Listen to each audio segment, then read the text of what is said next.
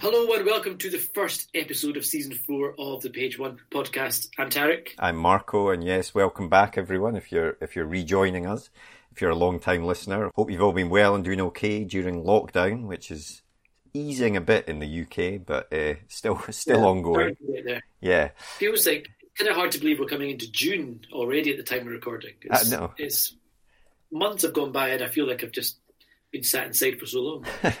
no, not much different from any other year, really. Let's be honest. I've never played so so much video games.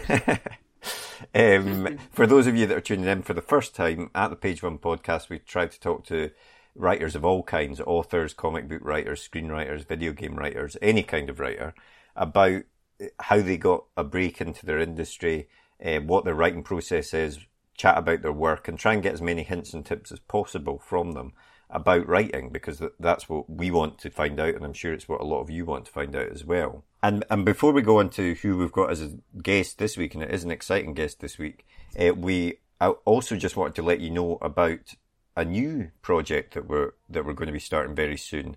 Uh, which is will hopefully again serve as something to inspire your writing and distract you from the news at the moment. Do you want to tell them about that, Tarek? Absolutely. So we are about to launch uh, some very exciting video panels. So we've got a few of our old guests back on. We've paired them up, and we're going to film a chat with them. So similar kind of ideas we've done so far, but with more than one person, a bit of interaction.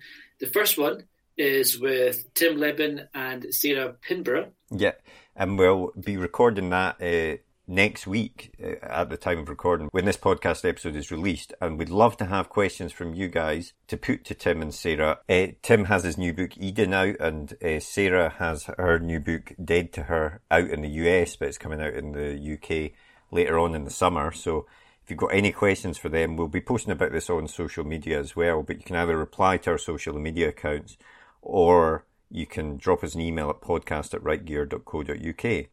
But who have we got on this week's podcast, Tarek? This week we have a comic book writer and an author, Alex De Campi. She's written a couple of graphic novels, Bad Girls, Bad Karma, and most excitingly for me anyway, uh, Madi, which is an upcoming one with Mr. Duncan Jones, which is on Kickstarter right now. Yeah, that's been making big waves on Kickstarter. Uh, Mm. It's already made lots of money, uh, and uh, a lot of backers, including me, have already backed it. Um, but we'll we'll uh, put links to, to that in in the podcast description.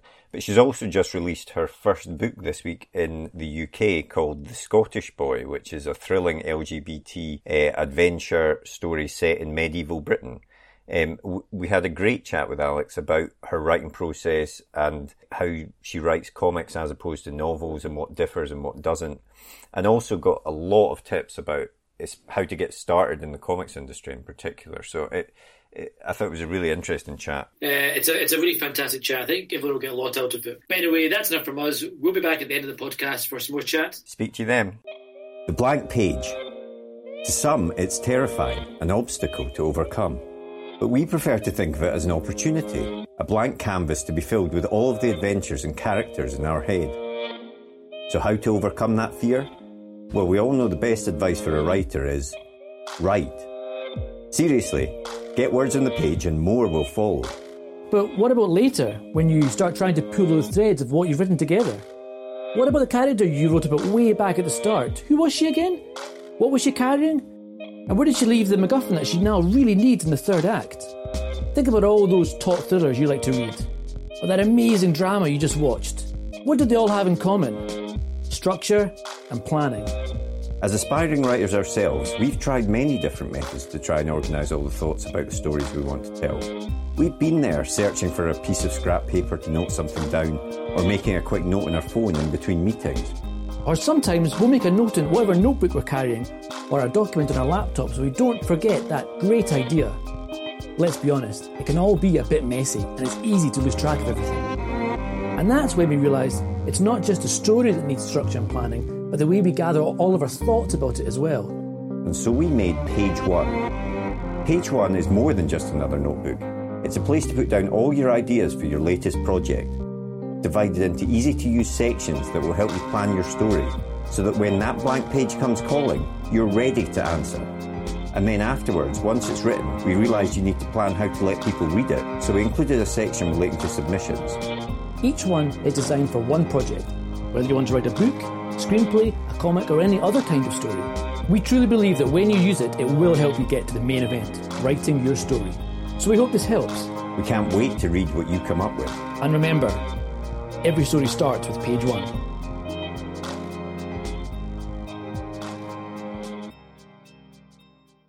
Did you always want to tell stories and write? Pretty much, yeah. I mean, I did a bunch of other things 1st mm-hmm. because uh, my family wasn't really into the idea of me going into the creative arts.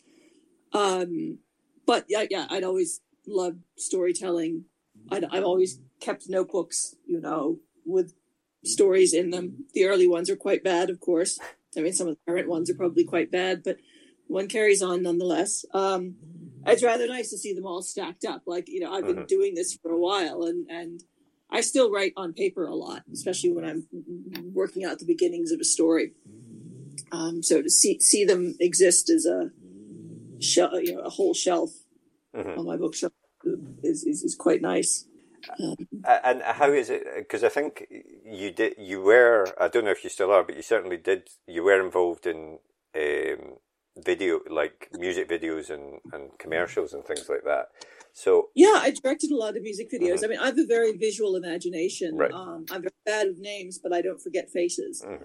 And um, telling pictures with stories, uh, telling stories with pictures. God, sorry, I'm backwards already. Um, uh, t- telling telling stories with pictures came very naturally to me, and that's why I do. Yeah, that's why I persist in graphic novels, um, unfashionable and unprofitable though it might be.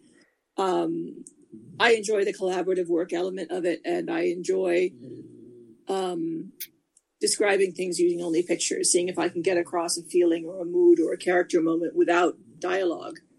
And I suppose there's it's a am I right in saying there's a kind of overlap there between the music videos and the comics in the sense that it's a very visual medium and yeah, as you say, you're doing things without a lot of words.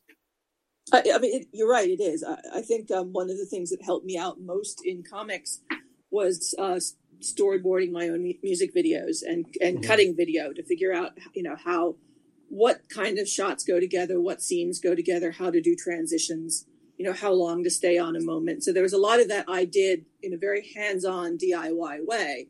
You know, my storyboards are not beautiful. I should never draw a comic. It, you know, it, it, would be a mistake, especially given that I have so many talented friends who do it so much better than I do. Um, but it, it really taught me a lot. And still to this day, I, I do a lot of really hands-on work on my comics. I do all the lettering myself, which if you are not a comics person means I put not only do I, I write the script, I generally find the artist, the line, the line artist, and the colorist who are usually friends of mine or, or people I like. Um, we make the book, and then when the pictures come back, I actually put the words in the word balloons on the page, and I draw the word balloons and stuff. And, and comics is, is um, it's unusual for a writer unless the person is doing the whole book. And there are lots and lots of very talented people who write, draw, and letter their own books and can just do it all themselves. Bless them. I'm not one of them. Um, but it is rare for someone who, you know, quote unquote, only writes to then go back and do the lettering. Usually that's put off on somebody else. Um, and I started doing it because I just didn't have the money to pay a letterer, and I'm not going to ask people to work for free. Um, you know, I, I come from the north; people die of exposure up there. Um, and I got really good at it and became part of my process. Uh, and now, even though there are still much, there are still more talented letterers out there than me, it's very hard for me to give it up because for me, I then you know I look at the art when it comes back, and we've had a continual discussion between the team of you know about the page and about what we're trying to get across, which isn't about me or, or the artist or the colorist. It, it's about the story, um, and frequently admit it involves me admitting I scripted something wrong.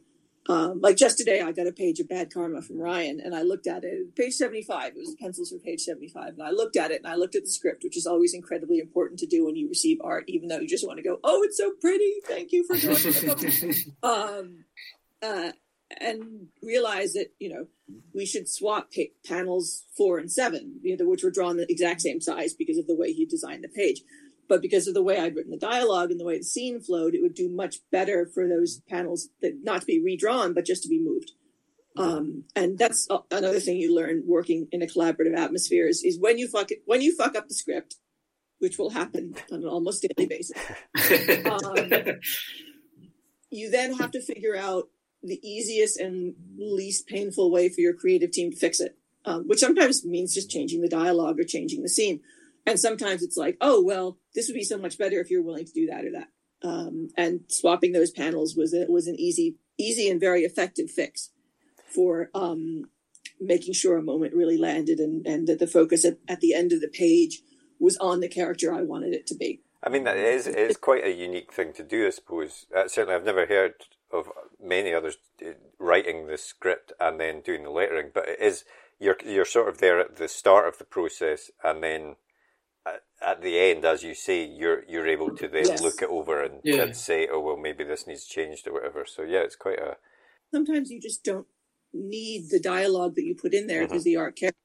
Sometimes you need a little bit more dialogue, um, and it just, mm-hmm. it's so helpful because you, you've often written the script two years beforehand. So to look back at it again and say, okay, well, how can I how can I tailor this to completely fit the art? Um, you know, maybe you wrote too much. I, with a lot of, with having done a lot of lettering, I'm now, uh, you know, I, I'm now quite honest about the amount of words I can put on a page. And that's another important thing is, is learning how much you can and can't cram into a page. And mm-hmm. if you want to put a lot of words on a page, how you have to, uh, look at how, how, how that changes what the amount of art you can put on the page. Mm-hmm. Um, it's just really fun and i like design and uh, you know i have my own style and, and, people seem to like it. Nobody complains too much um, i can see that being quite a really uh, really strong set of skills though because i mean i think you're right in that there's a lot of comics you read and you are surprised by how little dialogue there is sometimes for pages but you're still able to follow the flow of the story. And there's sometimes like a bendis comic where yours it's almost like a, a kind of Aaron Sorkin rapid fire, loads of dialogue, and uh, the dialogue and where it sits on the page to guide the reader through the page so they can follow who's speaking next, etc. That that's a difficult thing to do, and I suppose having control of that as a writer must be a nice bit of creative control that you that a lot of folk won't have. Yeah, um, I mean, you're supposed to be you're supposed to do a lettering script anyway, which means looking at the art and then adjusting your script for the letterer to, to put everything on. A lot of writers don't do that. A lot of letterers then have to fix things because writers are like, "Oh, I didn't realize it was going to be like that." Uh-huh. Well, mm-hmm. you have to put the work in. Um, but I just simply don't have a letterer to turn to. I am the letterer, so it you know it's all on me. And it would take it would it would take as much time for me to do a lettering script for somebody else as it would to just letter the book at this point. But it's not very zen. It's very calming because it's a different kind. You know, when the pandemic first struck and all of us were a bit, were spinning a bit and kind of dealing with this huge cosmic stressful load. I, I lettered a lot of comics. it, was, it was just a very meticulous skill that I could do that was creative, but not like full brain creative. Yeah, mm-hmm. totally. And how how was it that you made then that first step or transition from directing videos into comics. Uh, how did you first break into the the, the industry? I mean, I was writing comics around the same time as right. I was directing. Um, you know, I just fell in with the wrong people in London. I always knew a bunch of musicians and a bunch of comics art, comics right. creators. you know, you sit around the pub with them long enough, and sooner or later, someone asks you to direct a video or or or or, or write a comic for them. Cool. Um, and and, and then since you did that, you, you, I mean, you, you have written a lot of comics, and from uh, you know, I follow you on Twitter and stuff, and you've got a lot, lot in the pipeline as well, which we'll come to um, uh, at, near the end. But um, you've done a, a, variety of different things. You've done some sort of creator own stuff and some um, whatever the opposite of creator owned is. uh, uh, work for hire. Work yeah, for hire. work for hire. Yeah, exactly. um, uh, and which, what is the difference between those processes, and which do you prefer? Uh, I vastly prefer creator owned, um, and that's true creator owned. We own all the rights to the stuff except mm. for except publishing you know, we keep all the film rights and stuff. A lot of comics that say they're creator owned aren't really creator owned. The, the publisher takes a huge chunk of film uh, because the publisher isn't actually profitable on publishing. And our industry is very strange. Um, you know, I, I enjoy work for hire. I take very little of it because I early on I had a couple of very bad experiences with work for hire editors who were um, profoundly unprofessional, and it it kind of warned me off that. And then you know, you listen to things like folks like Ed Brubaker, who wrote the Winter Soldier books, who created the modern Winter Soldier as we as we know the character. You know, they didn't even tell him that the Winter Soldier was going to be the next Captain America movie until until he arrived at Comic Con and saw the banners, and he got oh, paid. Oh, wow probably $70 a page to create Bucky. And in return, he got a walk on part in the movie. And then he, that, That's and that, nuts. Yes, yeah, exactly. I always, I always assumed that he was quite involved in the process. That he, that he, oh, that they would, they came to him and said, "We love what you did. With, did, did we want to take that and put him into the film?" And you know, I mean, I maybe not helped him that much, but I assumed there was some kind of involvement with it. But there was nothing at all. You got a walk on part. there you go you can spot him immediately. He looks very embarrassed. Bless him. um, I'll have to watch. I'll have to watch that film again now and try and try and see him. That was pretty much the last um, work for hire work he did. He only does creator owned. Then he went off and produced and wrote Westworld, and now he has a lot of money. So you can work for a corporation. Oh, I didn't realize he went to work on Westworld. Yeah, because he he did, he did the criminal stuff, right? Is he is, yeah. is that his work? Yeah. yeah. Um, oh, very cool. He, he kind of was a big inspiration in a way, and that you know, he ended up deciding to be his own corporation. He he just said, "Forget this. I can I can do my job as well or better on my own." Um, and he did. You know, walked away from Marvel after that. Thank you very much. I mean, every so often he'll write like a little story for them, but it's it's you know he's not that's not his world anymore. And I think it's kind of a mugs game to do this. I mean, uh, you know, it's hard to say. Like for me, it's a mugs game because pay, being paid sixty to seventy dollars a page and having all your rights taken away and then them making a film off it seems like a really crap deal. Mm-hmm. But also, you know, I don't love these characters the way some people do, and you know, some mm-hmm. people really, really want to write a Star War mm-hmm. um, comic and or a, or a tie-in novel, or, or you know, or work on a Steven Universe comic, and and I can't you know, I have a friend who loves Xena the Warrior Princess and was delighted to work on the Xena comic, even though I, I know what that publisher's rates are. And I was like, my God, really? You're working on that? Yeah. um, that's not even McDonald's money? and, um, yeah, like I can't, I can't take away that the joy that brings people. Like some people really want to do that. And I, you know, people should do what makes them happy and that makes them happy. It doesn't make me happy, so I don't do it um, you know, also I'd have to just watch a lot of TV shows that I don't really want to watch in order to do even a mediocre job at this. Because you know, I, I, don't really have a B game. I always bring the same amount of effort to a project, and I'm very meticulous and I do a lot of research. Um, I'm used to Archie versus Predator. I read like a thousand pages of Archie comics. You know, all these digests. Um, like I don't, I don't, I don't do half-ass gigs, and I, you know, the I can't do it for the pay they give and the, the amount of time it takes. I'd much rather do something on my own. Full disclosure, you know, I I have a side job. Like I'm I'm a single mm-hmm. mom, so I you know I can't live from month to month. I have to make sure I have things like savings. Um, and so I have a you know I have a side editing gig that is not related to comics or the creative arts at all, which covers all my monthly expenses and then a bit. You know, so anything I get from from my writing is just is extra on top. Um, I mean, I'm, I'm still not like rolling in it, but I know I'm gonna. I, I, know I've got a monthly paycheck coming in, and that allows me to uh, not have to chase the little gigs that I don't really want. I can just mm-hmm. write the things I want to, which is a wonderful position to be in, and I've I've put myself in it quite specifically. Um, you know, I I know people who write nine different monthly comics a month, uh, a month. Like they're writing nine 20 page scripts a month. And I, I can't imagine doing that. I just like that. That was my definition of hell. I, I, you know, I, I don't know how, like they must be much, much better writers than I am because there's no way I could, I could, I couldn't maintain quality on five monthly books a month, much less now. Yeah. I mean, it is, it is a strange thing because we've spoken to a few um, uh, writers in, in the comics industry and they've all said the same thing, which is that you know they love it and they love the medium, and it is such a unique medium to, to, to write in and create in. But across the board, it seems to be even even people that you know write for Marvel and things like this.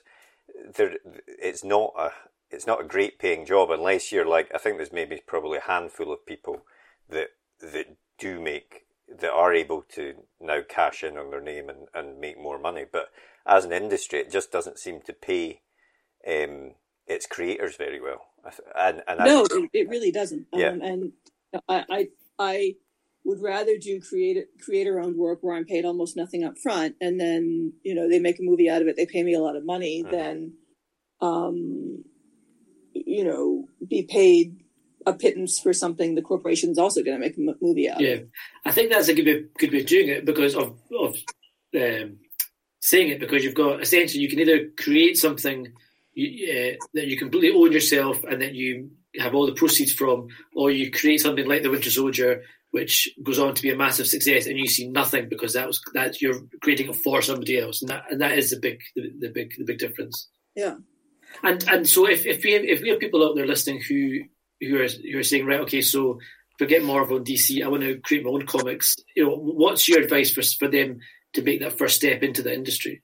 Gosh, I mean, um, you just have to make a comic, um, and it's a slow process. Um, and you should start off with short things. Don't start off with your sixty issue quasi Vertigo epic. You will never get it finished. um, you know, find an artist you can work with.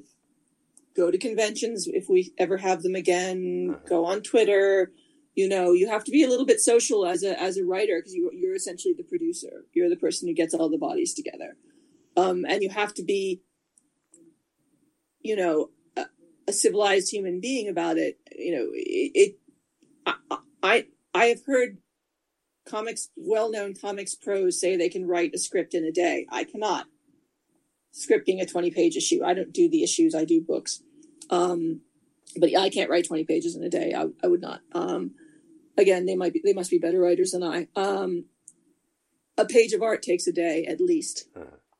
So if you are asking somebody to draw a 24 page comic for you, you're essentially asking for a month of their life. And you should pay them something to do that. Uh, and, you know, I, I will reach through the internet and smack people if they start talking about it. it, that, it doesn't matter. You know, people should still be paid for their work. Uh-huh. So you want to start off short for a number of reasons. One, you probably don't have a bunch of money lying around to fund an, an entire book. Um, two, finishing things is a habit, and this is this carries out to anything in the creative arts. You know, you have to finish things. Um, once you finish one thing, you can move on to the next. If you leave a bunch of things unfinished, you know you'll never get anywhere and never have anything to show for it. Um, so you should look to finish like an 8, 10, 12 page comic do a web comic, you know, do an old six panels a, a, a day kind of thing. Um, you know, pick. There's so many mo- there's so many different ways you can make comics out there, and so many good standalone shorter formats that you know you can do. All the stories can be interlinked. That's fine, but each story has to stand uh-huh. alone as a unit. So when you finish that one, you can show it to people, and it doesn't end on a big cliffhanger. Don't end on cliffhangers. Don't be that asshole. like, Oh, I bought a I bought a I bought a book on Kickstarter from a fairly well known creator um, that didn't say it was part one of a series and it ended on a great big cliffhanger. And I thought, you asshole, I'm never playing you. I, was expecting a self contained story. So do short self contained stories. They can be with the same characters, it doesn't matter.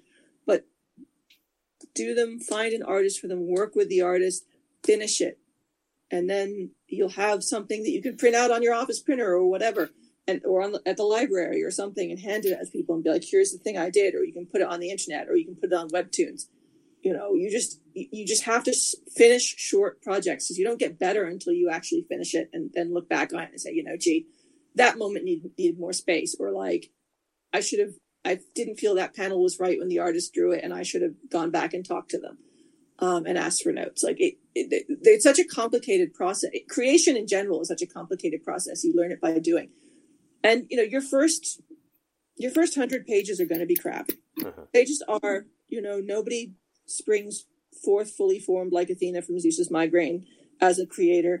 You've got to do a lot of shit pages, and that's another reason you do the short stuff because you know you, you're going to be like, well, I have this giant sci-fi epic, Alex. Like it's ready. I'm totally committed. Like trust me, it's it's garbage. And in five years, you're going to be like, holy shit! Thank all the saints in heaven that that did not get published because it is just really not where I am right now. Yeah because you learn a lot about yourself when you're creating and, and you have to get over a lot of things and you realize especially as you create different projects like you have a theme that you keep wrestling with and maybe maybe you should look into that or have therapy um, or in, your entire comics career like therapy like tom king does um, yeah.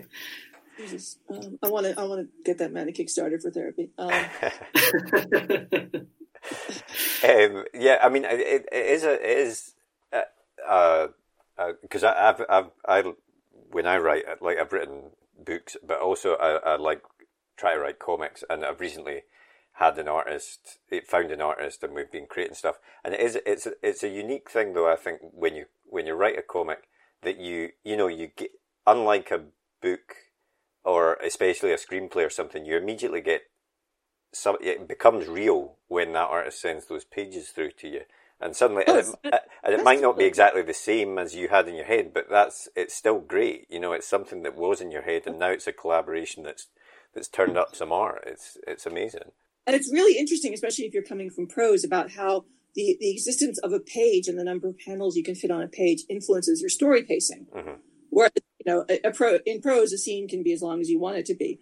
Uh, I mean, it can be in comics as well, but you know, you're cho- you're trying to choose to end your scenes or have them peak on the odd numbered pages, so people have to mm-hmm. turn the page to, to, to find out what comes next. And so you get this very different feel of pacing where you're just you get the like over the each spread, you're kind of like taking it down and then taking it up again in terms of pace and and, and interest and, and plotting. Um, I had a great problem when I went from the other direction because I started in comics, and though I'm an avid prose reader, um, more nonfiction than fiction these days, but you know, obviously grew up steeped in fiction. So much bad sci-fi, my god. Um, fantasy. I look like little Alex had some really bad taste, but um, and um, so when I went back to, to, prose from comics, I decided I want to do novels as well. Um, I had this great problem, and, and, and my comic style is very, very spare. Like there's a lot of silence, there's a lot of subtext, there's a lot of visual metaphor and things not said. Um, and then I went to prose, and, and I, I, do a lot of action as well. And there's a, just a lot of tension in my books. And I went back to prose, and I was used to, and I, I'm very fond of very lyrical, descriptive prose writers. Um, and then I'm trying to write like I write what I always write, which are like action, like suspense thrillers. Like everything I do ends up being kind of a suspense thriller somehow.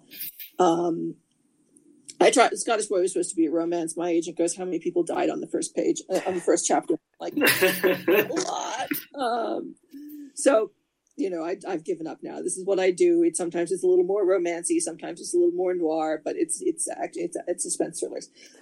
Um, and I was working out in, in real time how to do that in prose, not in the Scottish Boy. I went actually went off to, to fanfic and was writing fanfic for a while. Uh, just as a way of kind of like kicking out the jams and practicing in, in, in a small supportive community where I, it couldn't be traced back to me really. And I could just fool around and I could fool around with the format because I had pre-existing characters and, and, and, situations. I just had to kind of move them around a bit. So there was, there was less to focus on overall. Mm-hmm. Uh, and that went really well, but it, I, I, I know it took me 70,000, it took me almost exactly 70,000 words before it was like, okay, this feels like my voice because I knew what my voice, I knew what it was in comics. It was porting it over to prose and having that kind of very arid, fast paced, um, tense style, but with like certain really like descriptive moments. Mm-hmm. And I still think it's hilarious because people say, "Oh, your prose is so descriptive," and I'm like, "It's it's it's not. It's not descriptive at all. It's just a delusion of descriptiveness." You know, it, I only describe certain things, those but those things happen to be the ones that you remember. When you when you come to to writing, and we'll, go more into how you made the jump and stuff, and, and, and, what the book's about. But but when you when you when you write as opposed when you write a book as opposed to writing a comic, do you still approach it in the same way in that you've got the image in your head or you've got the theme that you want to get across? It's just the means by which you you make that clear to the readers different. Pretty much. Um, you know, uh, sometimes sometimes a, a, book just ends up being sometimes something I think is going to be a novel turns out to be a comic. The the YA graphic novel I'm pitching now um, was something I've been playing with for a long time in my head, and then I just get this overwhelming image of you know a boy sitting in, on a jungle gym in, in in in the American Midwest, which is extremely flat, corn everywhere, like so flat. You have it's mind boggling how flat it is um, looking out into the sunset. And I was like, shit, this, this is a comic. I don't want to do it. I want to do it. I have too many comics on right now. I want to do a novel. But no, it's a comic. Um, and so, I mean, they all start out the same way. Um, and I think my comic style has gotten a little bit more documentary as I've been moving into prose. Um, I, I, need to push it in the other direction. I've got some collaborations with friends lined up who are much more like superhero so they can push me into something more dynamic and less controlled and less like, you know, less like bad karma in a way, which is which is very, which is very kitchen sink in some places. Mm-hmm. Um, which I love. I mean, I love that about it. I, I'm completely married to Bad Karma as a book. I, I'll be terribly sad if no one likes it. Actually, I won't care, but I because I, I, love it. But I, I, hope it does well. Um, do you want? Um, do you want that Bad Karma's uh, comic that's, that's just out now? Do you, do you want to give a quick um, précis of, of, of that for the oh, listeners? Yeah, sure. Um, it's it's a it's a comic we're serializing monthly. It's a graphic novel that we're serializing monthly on Panel Syndicate, which is a, a very small web comic site uh, with a, it's very highly curated. It's got works by me, uh, Brian Vaughan, uh, Ed Brubaker, Marcos Martin, David Lopez, who's wonderful, uh, Jay Faerber, who writes a lot of the Supergirl TV show uh, has a comic there. Um, so it's it's a very small group of, of fairly senior comics people just doing fun stuff digitally. Um, and Bad Karma is about um, uh, two veterans, uh, Sully and, and, and Ethan. They're from they're from South Boston, which is a particularly working class part of Boston. Um, and uh, they're both disabled in some way. Ethan has physical disability. They they got they got blown up. Um, Sully has a traumatic brain injury, um, and so you know Sully's still in doing mercenary work. Ethan's essentially on disability. It's Christmas. Uh, they come home. You know, Sully flies back from wherever he's working overseas. They come home, sit down, um, and realize as they're watching the news about this this guy who's going to be uh, uh, who's, who's on death row in Virginia, that the crime 10 years ago that this kid was accused of is a job that they did for the government. And these two guys who have nothing going for them right now, um, you know, Ethan's divorced, um, doesn't see his kids much. Uh, we meet his ex-wife. Um, they decide to go down and basically fess up that they're just like that. This, this, this guy should not be on death row. He's, he's, he's completely innocent. We did the thing for the government. Of course, this is not a popular move. Like nobody believes them. Uh-huh. And the people who commissioned them to do it are want this thing absolutely buried and will bury them with it. So it's it's about it's it's a you know I love action films. I love military action films. You know I love the work of folks like Shane Black. Uh, I'm really bored of the white special forces guy goes outside America and shoots a bunch of brown people action movie. Like I'm I'm just tired of it. I think we've done that. I think it's I think it's horribly racist and not really good. Um and you know, it always portrays these guys as like kind of like super heroic, able to get through anything. And I've known a lot of army guys and I've known some special forces guys and I've known a bunch of mercenaries. They're goofballs. Um slightly nuts goofballs, but goofballs and so that, that that informs a lot of what happened in, bad karma and the personalities involved but i was more much more interested in, in saying like instead of sending like the most like peak human you know heroic person to do the heroic thing what if we send the least likely people to do the heroic thing you yeah. know that's um, always a more interesting setup yeah. for a story and it's very yeah. it's very much a character story as yeah. well. You know, you they, they are they aren't like weird lone wolves without families. Nobody's wife died to actualize their their vengeance or anything. Uh-huh. You know, Ethan still has this huge network of family that you know that informs a lot of what he does. I mean, he's not the world's greatest dad, but also there's a point at which his ex-wife is like, uh, if you, you know, if you do this, like, what happens if you die? Like, what happens to your kids? Like, are you just gonna like, what about them? Um, so it, actually, the the inclusion of having him have a, a, a very much alive family who stays alive throughout the whole thing, nobody dies, enables much more complicated character choices than like, oh, he's a lone wolf, you know, he Yeah. can just do whatever he wants, like Scorn. Um, So what I think we can say is that Mark Wahlberg isn't going to be starring in the movie version. um, going back to the Scottish boy, uh, w- w- which I've been reading, um, it, it's it's a it's a story set in medieval Britain, which uh, is, uh, I mean, what made you want to tell a story uh, in that setting? I mean, I grew up reading. Where I grew up in the U.S., uh, there was a local illustrator called Howard Pyle, and he did a beautifully illustrated set of the King Arthur tales, and like every kid in the state had one. Um, it's the sort of thing that Auntie would give you for for, for Christmas, uh, and I loved them. I absolutely I devoured them, and so I've always been interested. I've always been interested in history anyway, and my a lot of my previous work has been set in historical times, not this far back, but you know.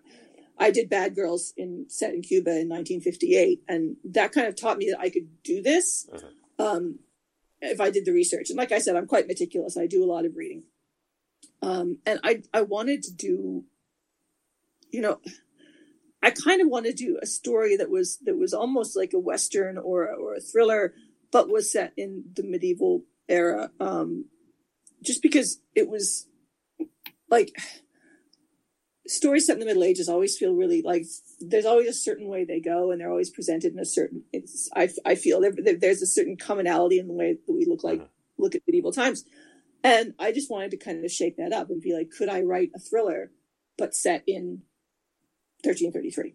Yeah. Um, and you know, I think I succeeded. Uh, uh, you know, No, it was a tremendous It- fun it- to research. it definitely has that feel of uh you know it, it gets the setting completely Yeah. you're completely in that world but at the same time it has the feel of a modern story which is by Yeah. the sounds of it exactly what you were wanting to do. Yeah that's what i was trying to do. I mean i wanted to i wanted to put people in this world but without you know almost without them consciously having to adjust their thinking to it. Yeah. Um and there are things that are very different that you come across like you know the fact that if you get a room at the inn you're just staying with whoever on the bed like some stranger like you. Um privacy wasn't a thing then. Um not in the way that we think about it now. That was a victorian concept as was so much else. Um you know i, I wanted i wanted the, the the time to feel very visceral and real and and and it, you know, it honestly wasn't that hard to do because you think about things like, you know, going. To, I don't know if you've gotten to the bit where we, where they're starting to go to tournaments, but it's like a music festival. You know, you just you go out, you pitch a tent, there's stuff. You know, so if you've ever been to a big music festival, it, it, it, you kind of get that same feeling as they're going from from tournament to tournament, um, and you know the same feelings of being exhausted, really wanting it all to stop. Uh, and it, it, it, you, you also said that it's um you know it started i think did you say that the scottish boy in particular started out as it was meant to be a romance but then turned into a thriller? Uh, Yes. and it's definitely it's kept that that um concept in the book definitely because there's a there's a there's a relationship in the book that's sort of central. It's key to the story you know it's what yeah, drives I the mean, story like you know, the relationship between the, the two main characters is, is drives the whole story forward and drives a lot of the tension in the story. So you know, it's not just outside there. The, although there are a ton of outside factors acting on on Harry and Ian, it, it's also very much about the two of them um, and who they are as people and um, and fundamental mysteries surrounding that and so forth. Um, so the the the emotional arcs there just makes the story so much stronger. I mean, I think coming into things from a very action thriller perspective and possibly having a chip on my shoulder originally as a woman creator wanting to work in this space, which was very, very male dominated, especially in comics and still is to the point where they won't look at, they won't, um, it's, it's not a, a conscious bias, but they won't look at women, women to write a lot of the big male superhero characters because they just don't think we can write men, which is hilarious. Yeah. Um, and their boss. Um, but you know, I came in with a sort of chip on my shoulder, wanting to write tough stories and things. And then I started, you know, over the past 10 years or so, I, I started really looking at works of some of the, the filmmakers I admired, like Sam Peckinpah, who's, you know, again, a very macho auteur filmmaker, um, who's responsible for The Wild Bunch and films like that. Um, and realizing, like for example, what an absolutely sentimental motherfucker Sam Peckinpah is, um, and and how and how, the reason that like when someone dies in a Peckinpah film is you he is he's like he captures a sentimentality of that and of people missing them and of like making you care about the character before he kills them, Mhm. and so I became really interested in the use of sentimentality in fiction, um, and it's still a lot of people things people something that a lot of people shy, writers shy away from because they don't want to be seen as melodramatic or or, or sentimental. It's, it's like a dirty word. Um, Mhm. But I swear to God, if you can make a re- reader cry, you will have them for the rest of their fucking lives. Well, also, Um, yeah, I agree, and also it it it it makes it makes the payoff in stories all that more. You Yes, know, it- it- exactly. Yes. If you buy into that, then suddenly a loss is a huge thing, or whatever. Yeah. Don't ha- if you don't provide that emotional catharsis, it's not a satisfying story. You see a lot of Yeah. that in comics where there's a lot of hyper violence just because you can draw anything on the page. You mm-hmm. can draw, you know, being blown to bits, but you don't care. Like it's just this huge, just guts on a page, Yeah. and and Yeah. because they're so interested in what they can do, they don't think about whether they should do it or whether it's appropriate or how to make people actually feel that that matters. Mm-hmm. You know, I mean, comics are always doing things like destroying Mexico City. It's like, wow, we destroyed a city, or and they completely fail to make that land as something that matters because they don't actually show any of the reactions of the people there. They don't make you care in any way except by any some incredibly lame shorthand. So yeah, I, I like to, I, you know, I've, I've gone Um, more and more towards emotional arcs being being really really central to my stories. Plus, plus, you know, there's there's still lots of violence. yeah. yeah. Um, and when it does come to, to you sitting down and saying, "Right, okay, I'm gonna I'm gonna write a book now," you know, what is your writing process? When it do you do a lot of planning? I, mean, obviously, a lot of um, research has gone into the book. You, you can tell that by the, the level of detail, the, uh, the historical detail. But I mean, how much do you plan? Do you kind of just go by the seat of your pants in terms when it comes to plotting? What's your process there? I mean, you know, I, I think you can pants things early on in your career. Um, but then, you know, after a certain point, when you've got so many other characters in your head and you've written so many books already, you really can't do that anymore. Um, I, I, I almost never sort of sit down and be like, now I'm going to write a book on this. Um, I have a list of like story ideas in my notebook, you know, and I just write bits of them and ideas and start to do so. So, like, you know, I'll, I'm thinking about you know, I, I know what my third novel, third and fourth novels are going to be. I just not, the second one's already sold to Rebellion Solaris. I've got to Oh wow! Um, Heartbreak Incorporated. Um, I better revise it. I just haven't had time. May is a killer for me. Um, I have too many projects right now. I, I, I freelancer's disease. I, I had like a lot of really great projects offered to me, and I said yes to all of them, and that was mildly unwise. But you know, I, I I'll sleep when I'm dead. Um, so um, I, you know. I start thinking about story ideas and things that interest me and like sort of emotions and feelings. You know, sometimes it'll just come from something I read, um, uh, a, news report or something, and it, it gradually develops into something that's kind of an actual story rather than just lots of little threads about how I, you know, how I'm feeling or or some additional research. And then once I've got a kind of a kernel of a story of like, here are the main characters, here's the here's the main, here's where it's set here's what the, the here's what it's about from a story wise, not a plot wise. Um, then I can I start doing a lot more actual research, nonfiction reading, usually out of print autobiographies and, and history books from AbeBooks, um, a secondhand bookseller network. Um, bless them. Um, and then at a certain point, which can be years after the original idea, it's kind of like, okay, well, this is this is this is ready to write or this is ready for me to buy like 15 books and spend a summer researching it and writing it at the same time or outlining it um, i'll often do a kind of a uh, vomit out like a, a, discovery chapter you know a first chapter sort of messy thing um, just to get my feelings out just to feel the voices of the characters and then i'll actually sit down from there and be like right and I, i'll plot through the rest of it and you know i say outline and i think a lot of young writers shy away from outlining things because they remember outlining things in school and how terrible it is. Um, yeah. Like you can't like the word outline is a bad word for what I do. It's more like I sketch. So it's it it's it's almost illegible as English.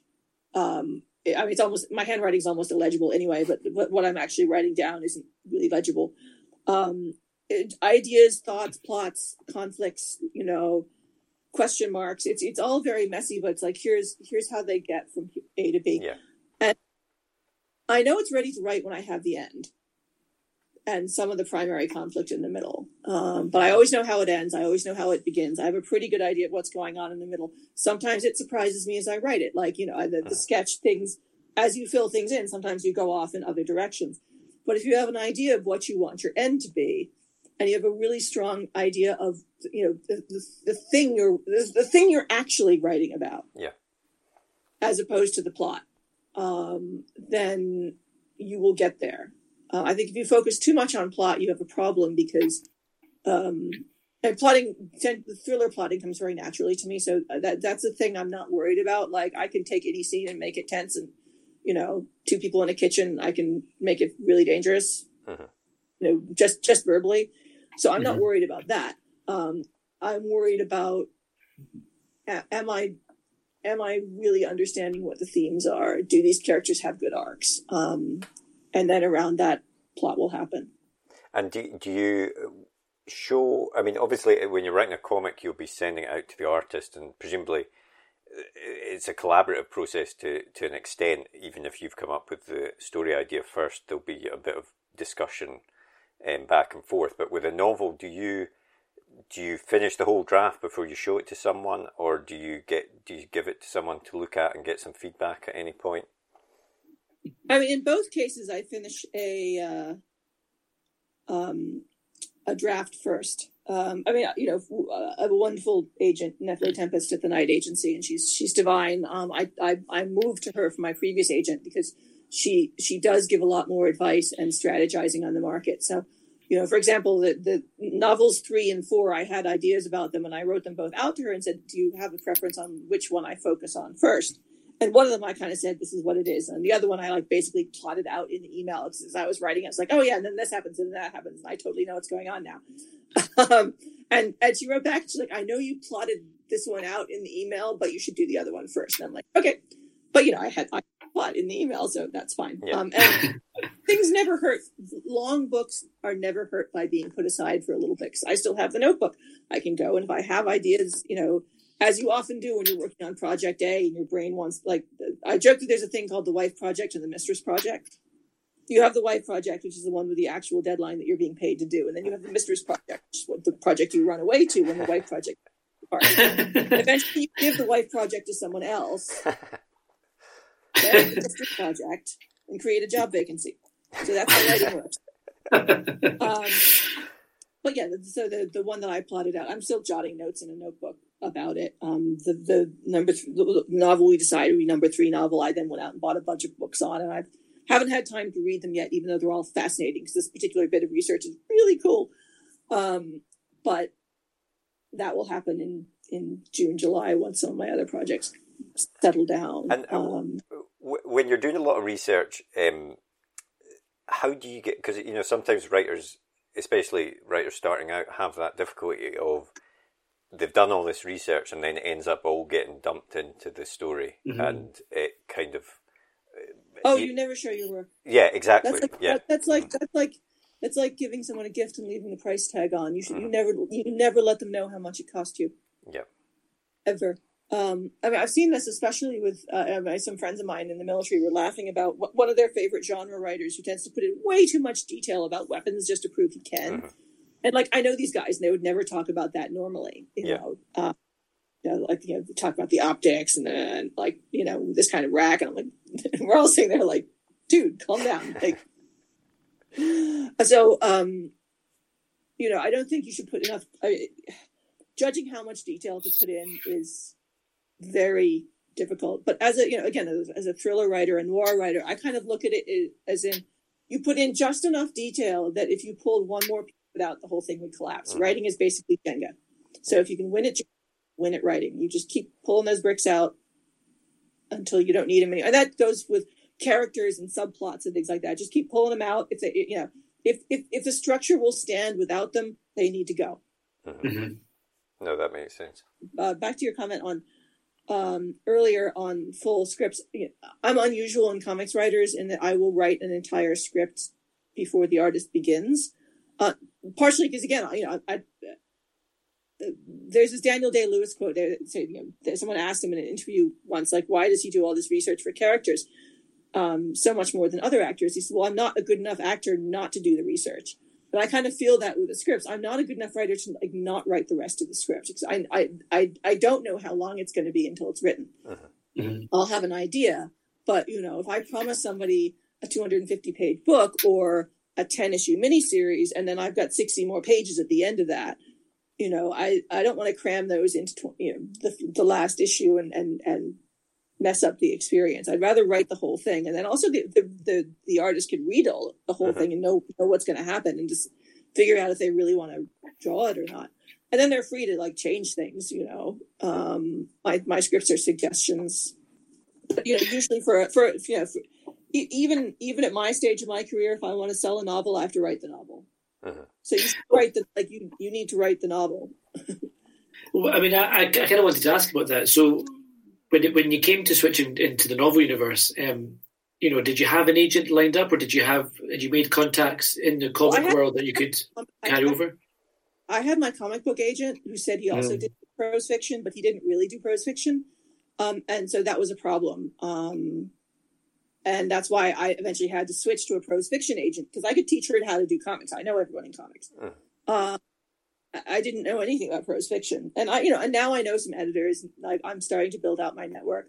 I still, I still need an agent, um, and she's been really wonderful, and I've been really happy with her um, in terms of how she's shaping my prose career and helping me out to define myself and my and my path within it.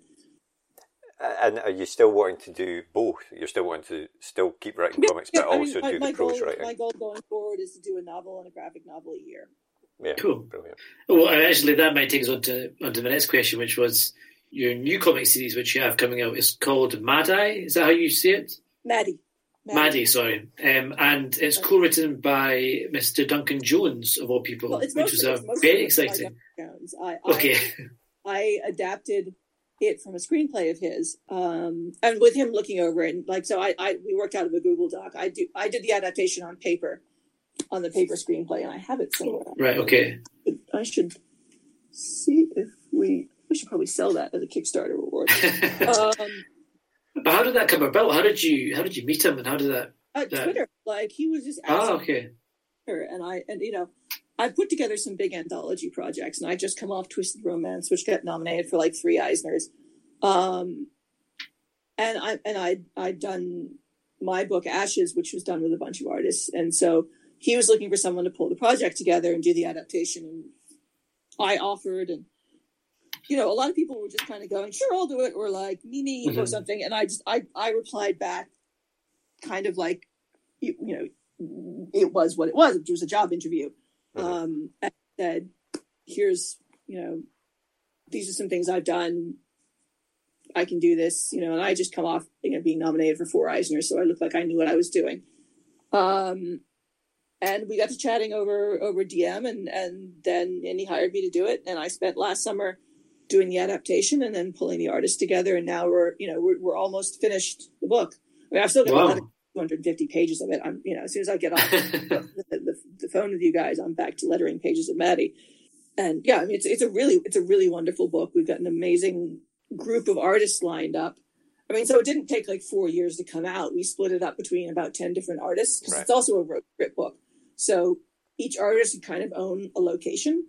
Mm-hmm. Uh, and it felt very natural to move from artist to artist. And I've done some structural things within the book um, to ease that transition in a way. Um, so you're you're very easily moving from location to location without you know each artist tends to like their their section tends to open on a double page spread so you you have this kind of palette cleanser between one art style and another um, that lets the new artist establish their style in completely their own space. That's awesome. That that that sounds great. So, did you say that was on Kickstarter, or, or is it coming out? It will be. We're just deciding whether to launch it on the nineteenth or the twenty fifth of this month. Cool. So I think we're aiming for the nineteenth. Cool. Um, but we're still we're well, still discussing. For what for what it's worth, we'll give it a boost on the on our feeds as well, definitely, uh, and back it probably as well ourselves.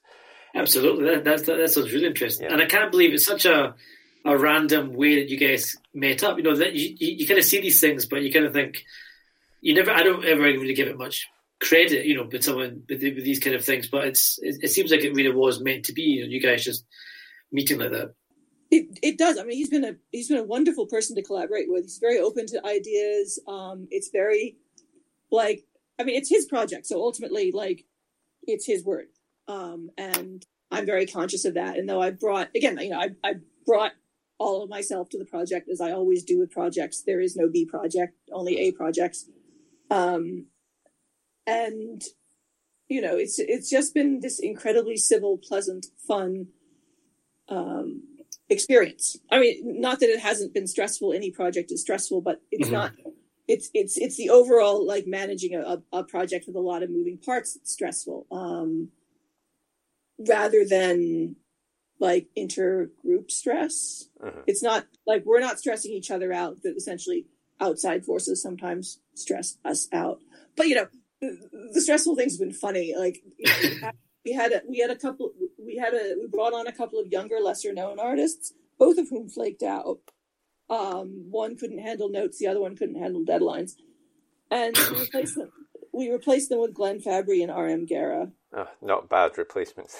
so, so you know, so so I, I am looking at it as it was it was a sort of a karmic um, benefit that they that they came on and and originally because if they hadn't then that wouldn't have gotten us to the process um, with with Glenn who's who's a delight and and and Rajko who I've known forever. Um, Glenn was a friend of Duncan's. Um, uh, Rajko is a friend of mine. We just, you know, uh, sometimes when people drop out at the last minute, you just call your friends because mm-hmm. you know they're, you know they're going to show up and you know they're going to do it and they're going to get it.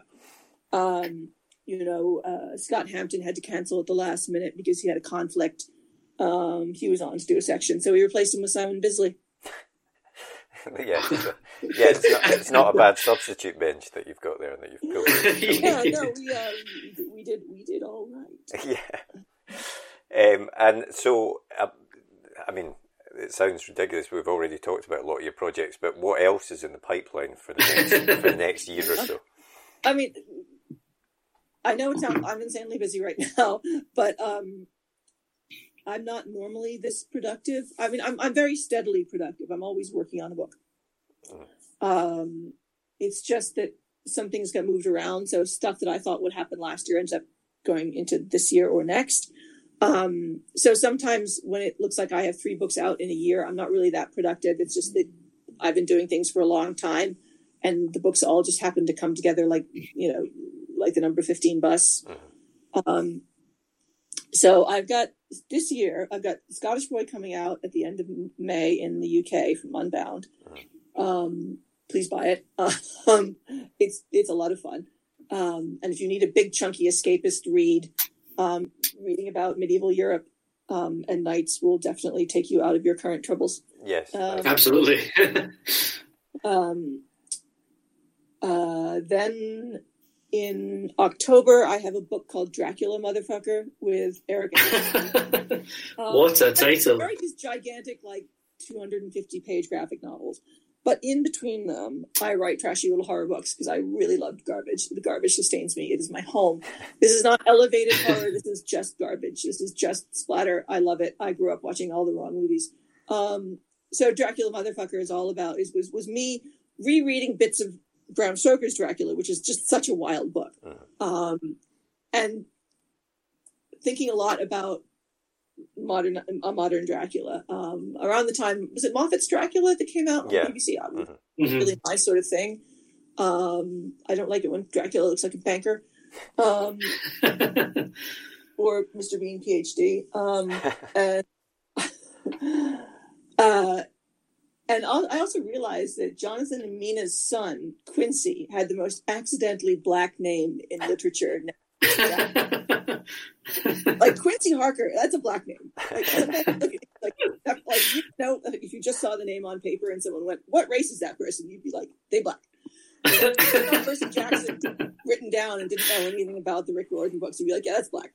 Um, and so I'm like, "Well, why not? Like, let's let's make, you know, let's make this guy a, a black crime scene photographer in 1974 Los Angeles because why not? Mhm. It's fun." Yes. And if we're going to bring Dracula back anywhere else, let's bring him back somewhere new. Because people always try to recreate Gothic horror by bringing Dracula back somewhere like London, yeah. you know, or some big city where they can have lots of shadows. And I, you know, I thought like the isolation and being preyed on in Los Angeles to me is far creepier, and I think it's much more fun to put him. And you know, we, we don't do like handsome heartthrob Dracula. This is much more like eldritch, sh- nameless, shapeless horror Dracula Yeah. um, because like he doesn't need to be attractive to seduce wives. Like he has power.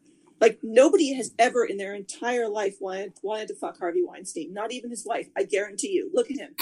Like, and and the few people who did so willingly did it entirely because of the power that they could receive by by engaging in that transaction. Um, and you do not need to make Dracula beautiful because there are that sounds that sounds great.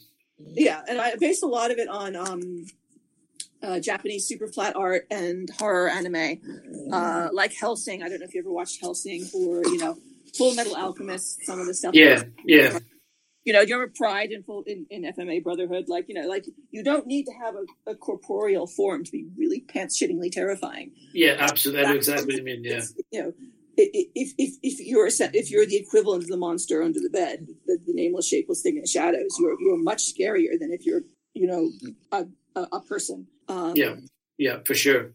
And Oh, so- that's that sounds great. I'm really excited for that. Now I have to say, it's a really interesting concept. I like that a lot. 72 page hardback from Image. It's the same format as the Brubaker Phillips um, hardbacks. You know, just something short and fun and and kind of ridiculous that we can do together. And I look at those little books as kind of exper- like experiments. You know, Mhm. both for me to write really to an artist's style. So I uh, and, and Erica is a wonderful horror artist. She's never done a ton of horror that has been seen in book form, and people think of her doing more like action comedy, but she's just terrific. Um, and I always knew she'd be terrific at it. So I was I'm very pleased to be helping her show this side of her work to people. Um, and it was about you know there was for me it was ex- about exploring um, like 2D versus 3D art in in in the book. Um, then in November, I've for uh, American Veterans Day, which is early November, I've got an anthology coming out called True War Stories, which is exactly what it sounds like. It's autobio comics by you know current informer soldiers, American soldiers um, from pretty much all branches of the American Armed Forces except the Coast Guard. Um, just you know from Vietnam to now, um, and Cool. they're like my co-editor Kai, who's a who's a who's a Iraq War veteran, um, and myself are just floored by the quality of the stories in the book because you know anthologies are anthologies. Like you expect a couple of standout stories, and then there's some Mhm. like this is all killer, no filler. It's really like we're amazed. Um, and the stories, you know, that they're not about American military might. They're not propaganda. They're just like they're just autobio stories about people who lived in extraordinary circumstances. Mhm. Um, and I think they really bring out a lot of the humanity that's been forgotten in discussions of the war. Um, because we don't talk about the people, we only talk about the, the the propaganda or the effort, or we talk about people when they die, and that's it. Yeah, that, that, that's true. In in the U.S. between you know folks who are in the military or have relatives in the military, and like everybody else, like there's just a complete gulf of understanding of what goes on.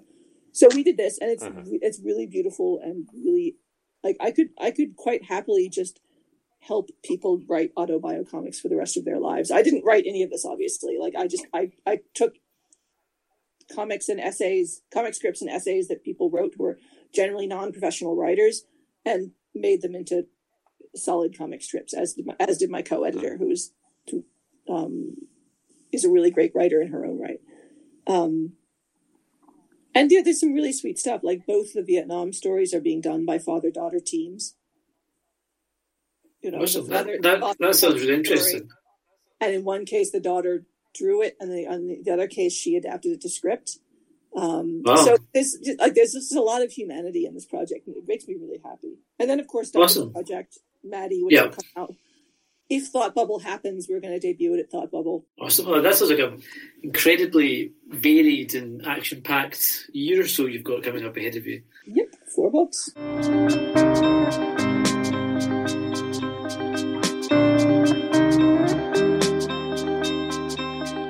What was the last book that you read?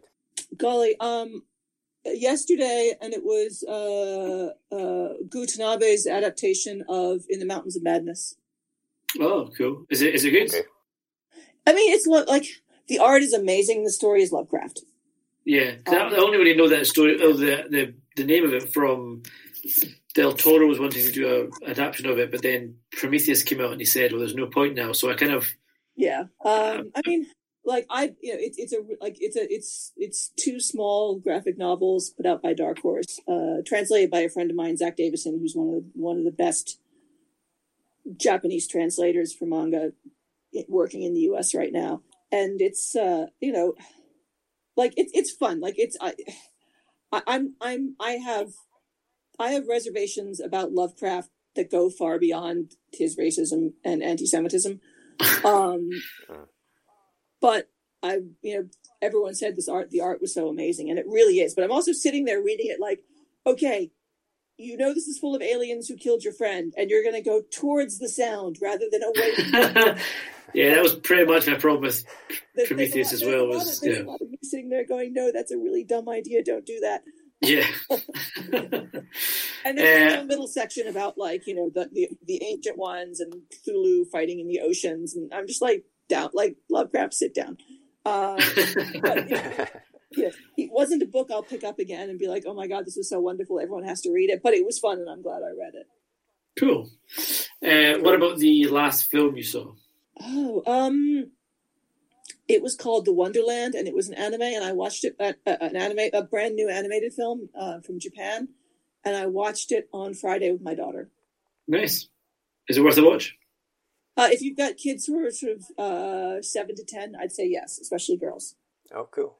Uh, That's Marco's wheelhouse right there, yeah. I will watch that. yeah, yeah, I exactly. love yeah. Wonderland. I, I, I, I watched it. It was streaming from a couple of the uh, US, uh, New York art house cinemas. You could do something where you streamed it and the them. All right. I don't know if it's I'll, Okay, yeah. I'm sure. I'll Google it Yeah. and they'll be. They'll, I'll be able to. yeah. It's, it I mean, it's it's I'm it's really it's really sweet and lovely and very visually imaginative. So yeah, usually every Friday night, my daughter and I sit down and watch an animated film. Nice. Oh, yeah, nice. Um, and uh, last TV show or that you watched or a series that you're watching? I don't now? have time for TV shows. I, I hardly ever watch them. Fair enough. you know, I, I you know, I've I've I have three books due at the end of the month. Uh, if you think I have time to watch TV show, you're out of your minds. Uh, I watch movies a lot more because I, I can't commit to something that that takes more than you know two or that I can't get one and done within a night. Um, Cool. And the, the well, the very last thing we do is always a, an either or. So uh, just the first the first one that comes to your mind when I say either uh, Braveheart or The Outlaw King. Um, Outlaw King, just because Woad wasn't a thing. Stop it! Like the, having, having written a lot about uh, the, you know the 1300s, um, I, I can't say anything about Braveheart because of I, I haven't even seen the Outlaw King, and I'm I'm going to not pick Braveheart just because of the Fair enough. activities in it. Cool. Um, uh, a, a real book or an e-book? Um, I um, I prefer real books. I spend so much time on the screen that I like to get it. Like reading a book at night um, is uh, on paper is is more restful for me. And Yeah. also, if it's research, I uh, um, I, I really want a real book. So I want to open next to the screen and uh, Yeah, yeah. in the margins and dog ear the pages. Um, like like the like the, the complete vandal that I am. and uh, one more: uh, eat in or eat out. In normal In, times. yeah, in normal times. Obviously, it's, everything's eaten at the moment. Uh, I prefer. I mean, I mean either. Like I, I we eat in a lot just because I live in a big city where going out is expensive. Um, and I'm a good cook, so um. But right now, I would give my eye teeth to go out to dinner. Oh my god, I food. I, don't, I, never order in. I, I, don't know why. I just don't. So I'm like, why am I ordering in when I could just make the food? Um, but I just I want to go to a restaurant. I really do.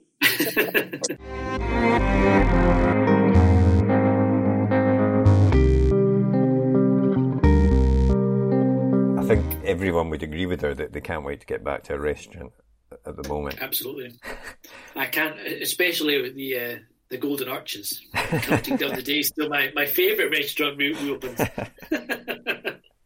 yeah, it'll be a, it'll be a while I think before I feel ready to go into a proper restaurant. I have to say and have a sit down meal, but. Um, it's it's interesting how many places have just started doing the basically takeaways and stuff. And, yeah. Um, I, I, imagine that will be the norm still for a wee while to come. Yeah, I think so. I think so. But um, I hope you enjoyed that chat with Alex. We certainly did. I, I, really got a lot out of that. I think she had a lot of useful hints and tips there, and yeah. some really good insights into what she's working on. And uh, I, like the sound of Dracula, motherfucker. I have to say. yeah, it was. It's the name itself is obviously very intriguing, but the uh, the the idea of it is is it's really it's, it sounds like something quite original. I've not yeah. really seen it done before. So yeah, I would definitely be checking it out when, yeah. when it's released. And then, of course, the the other project she was talking about there, the Scottish Boy, uh, which is just out in the UK, so you can order that now. And uh, Madi, which is on Kickstarter, the the Duncan Jones project that she's doing.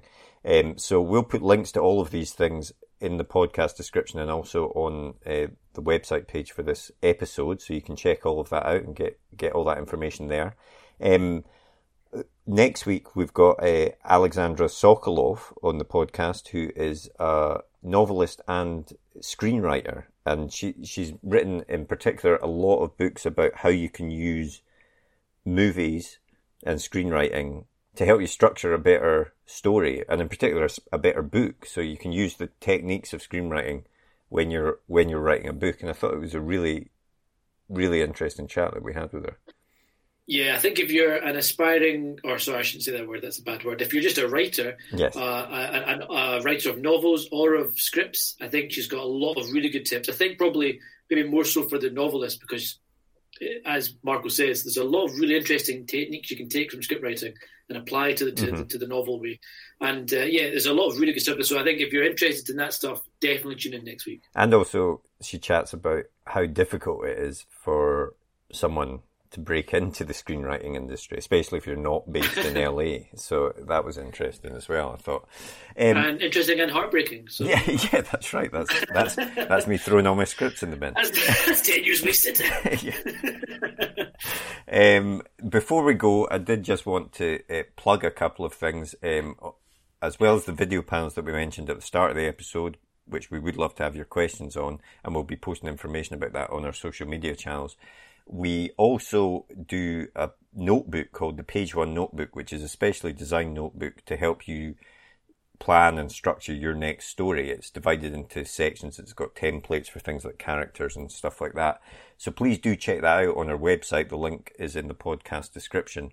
And we would also love if you could take a couple of minutes just to uh, rate and review the podcast on Apple Podcasts because that really helps our visibility and helps us continue to get great guests on the podcast.